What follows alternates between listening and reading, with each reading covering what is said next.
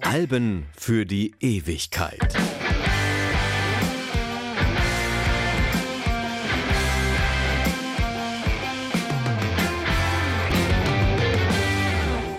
Hallo, die Sonne, der Mond, der Wind und der Regen. Ja, um nicht weniger geht's heute in diesem Album für die Ewigkeit.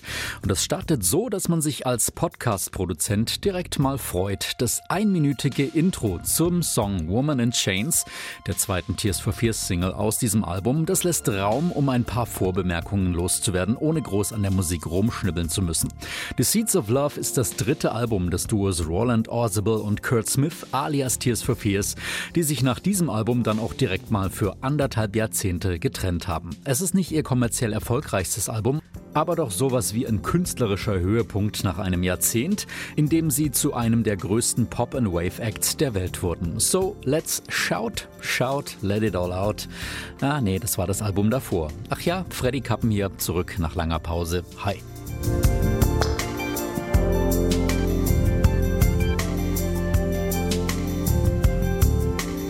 better love.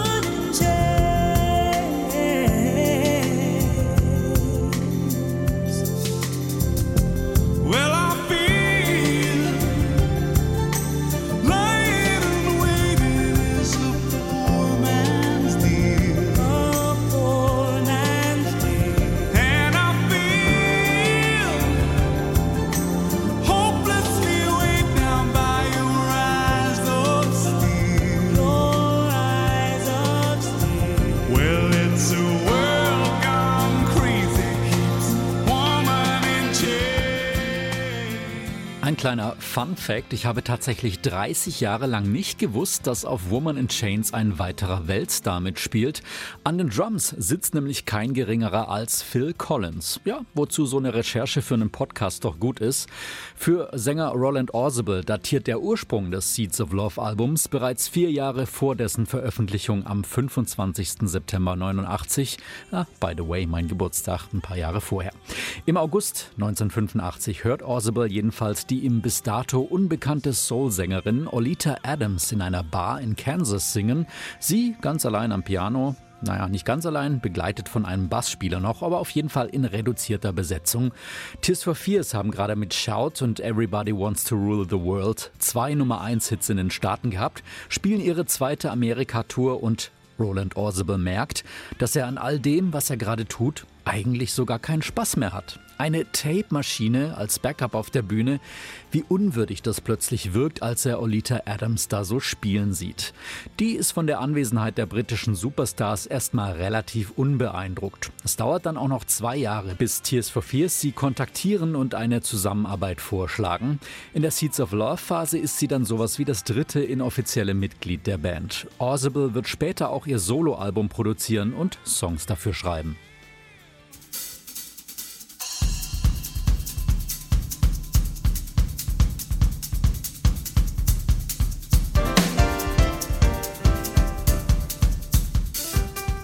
Olita Adams ist also offiziell die Schlüsselfigur zum The Seeds of Love Album. Tears for Fears fliegen zu ihr in die Staaten, jammen mit ihr. Später geht's mit ihr und Weltklasse Session-Musikern wie Drummer Manu Katché und Bassist Pino Palladino ins Studio. Es wird viel live gespielt und plötzlich ist da 1987 dieser Funke. Jetzt geht die Produktion richtig los.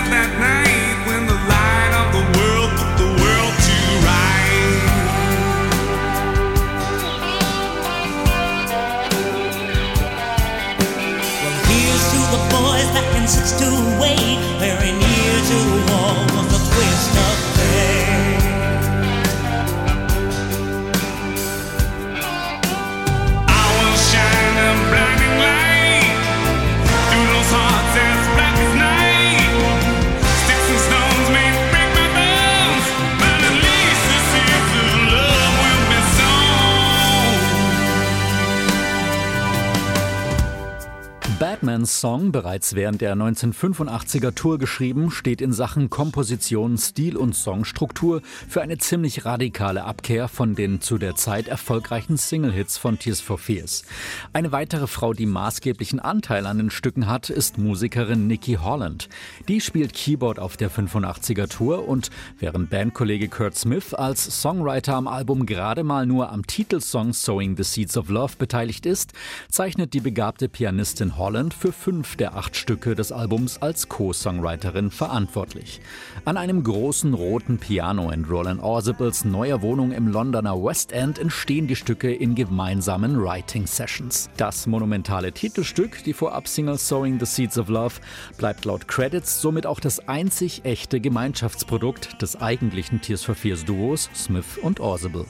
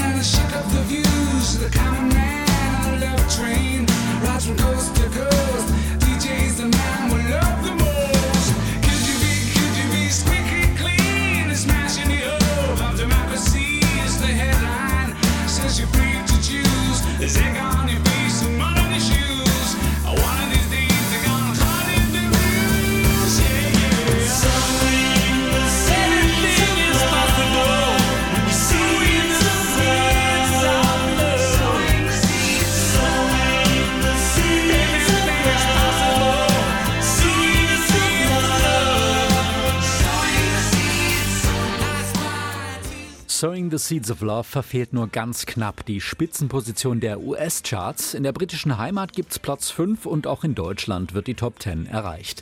Bis heute ist der Song immer wieder im Radio zu hören. Das Beatles-inspirierte Stück bleibt der letzte große kommerzielle Single-Welterfolg für die Band bis heute.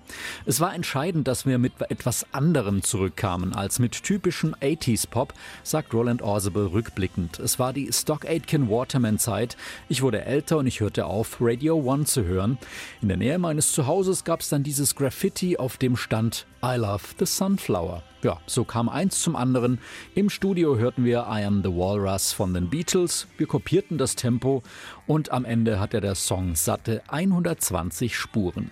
Nach einem Veto der Plattenfirma gegen die ursprünglich abgelieferte Version dauert der Mixing-Prozess dann satte sechs Monate. Tja, und dann wird am Ende doch auf eine der früheren Versionen zurückgegriffen.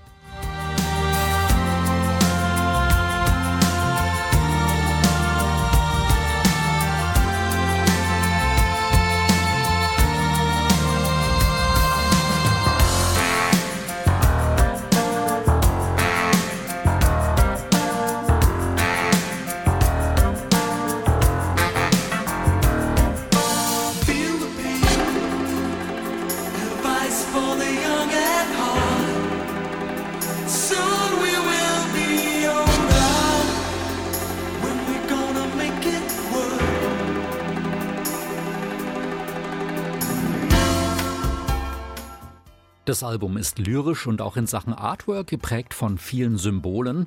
Orsible verarbeitet Einflüsse aus seiner Psychotherapie und auch Astrologie ist plötzlich Thema für ihn. Daher käme all dieses The Sun and the Moon and the Wind and the Rain Zeug in den Texten, eine Zeile, die sich auch mehrfach in den Songs wiederfindet. Dritte Single aus The Seeds of Love wird dann Advice for the Young at Heart. Wow, das klingt wirklich gut. Das ist die erste Reaktion auf das Demo. Die ursprünglich noch sehr simplen Chords stammen abermals von Musikerin Nikki Holland. Kurt Smith nimmt den Richtungswechsel weg vom schweren, depeschmodigen Wave-Pop wohlwollend zur Kenntnis. Die Plattenfirma findet es dagegen nicht so gut. Und auch das Publikum reagiert bei dieser Single nur noch lauwarm. Platz 89 in England, Platz 36 in Amerika. Nach dieser Single wird die Promotion für das Seeds of Love Album dann auch eingestellt. Welt. Was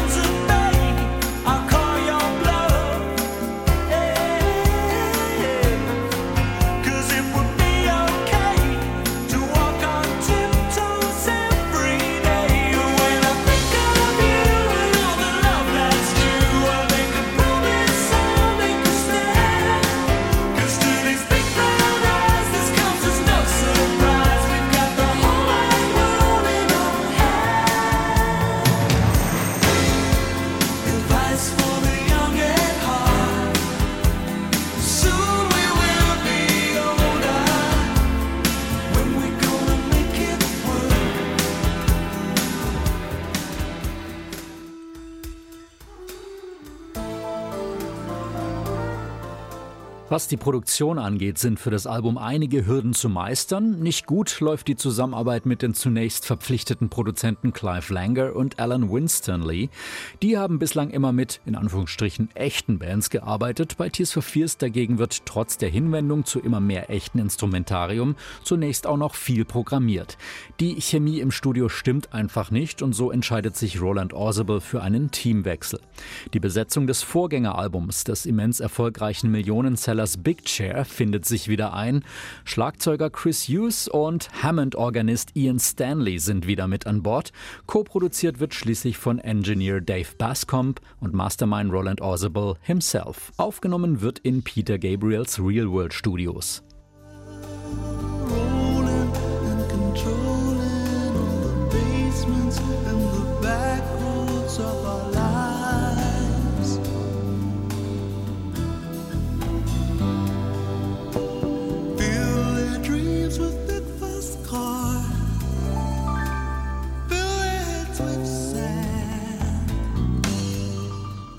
Die zweite Albumhälfte ist deutlich experimenteller und damit für den ein oder anderen Fan auch eine Herausforderung. Standing on the Corner of the Third World ist ein toller Song mit am Ende zu viel Mist drin, sagt Co-Producer Dave Bascomb heute.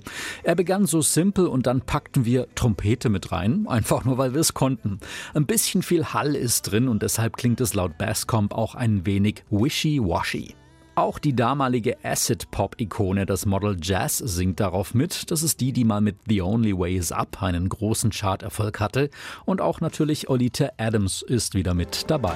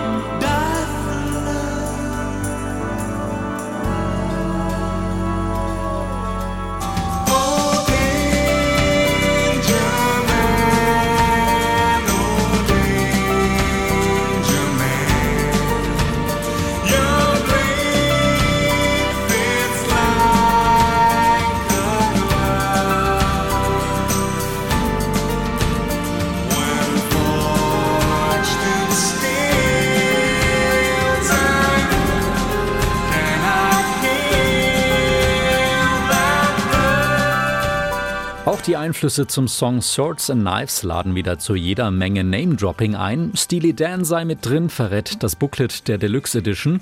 Und die Songwriterin und klassische Pianistin Nikki Holland nennt die Franzosen Eric Satie und Claude Debussy als Einflüsse. Producer Dave Bascom bezeichnet Swords and Knives eher als ein Stück Musik als einen wirklichen Song.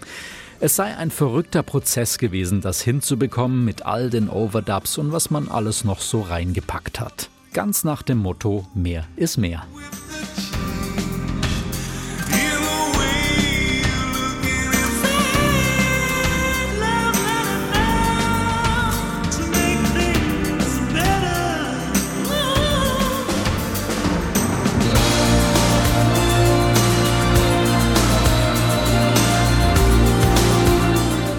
Und gleich nochmal was mit Messer. Year of the Knife. Ursprünglich klang der nach Prince, verrät Roland Orsible. Aber vor allem ist es Tom Petty's American Girl, das den Song inspirierte, wenn auch nur der Beat. Ansonsten sind darauf endlos viele Gitarren zu hören.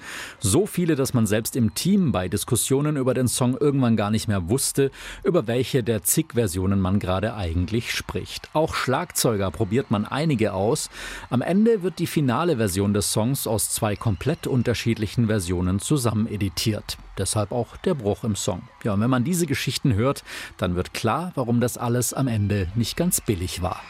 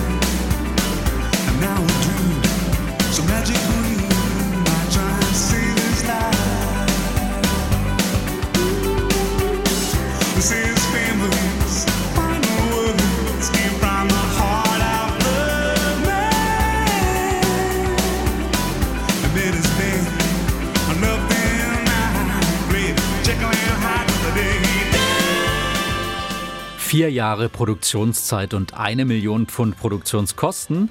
The Seeds of Love ist in vielen Hinsichten episch. Nur warum hat das denn alles so lange gedauert?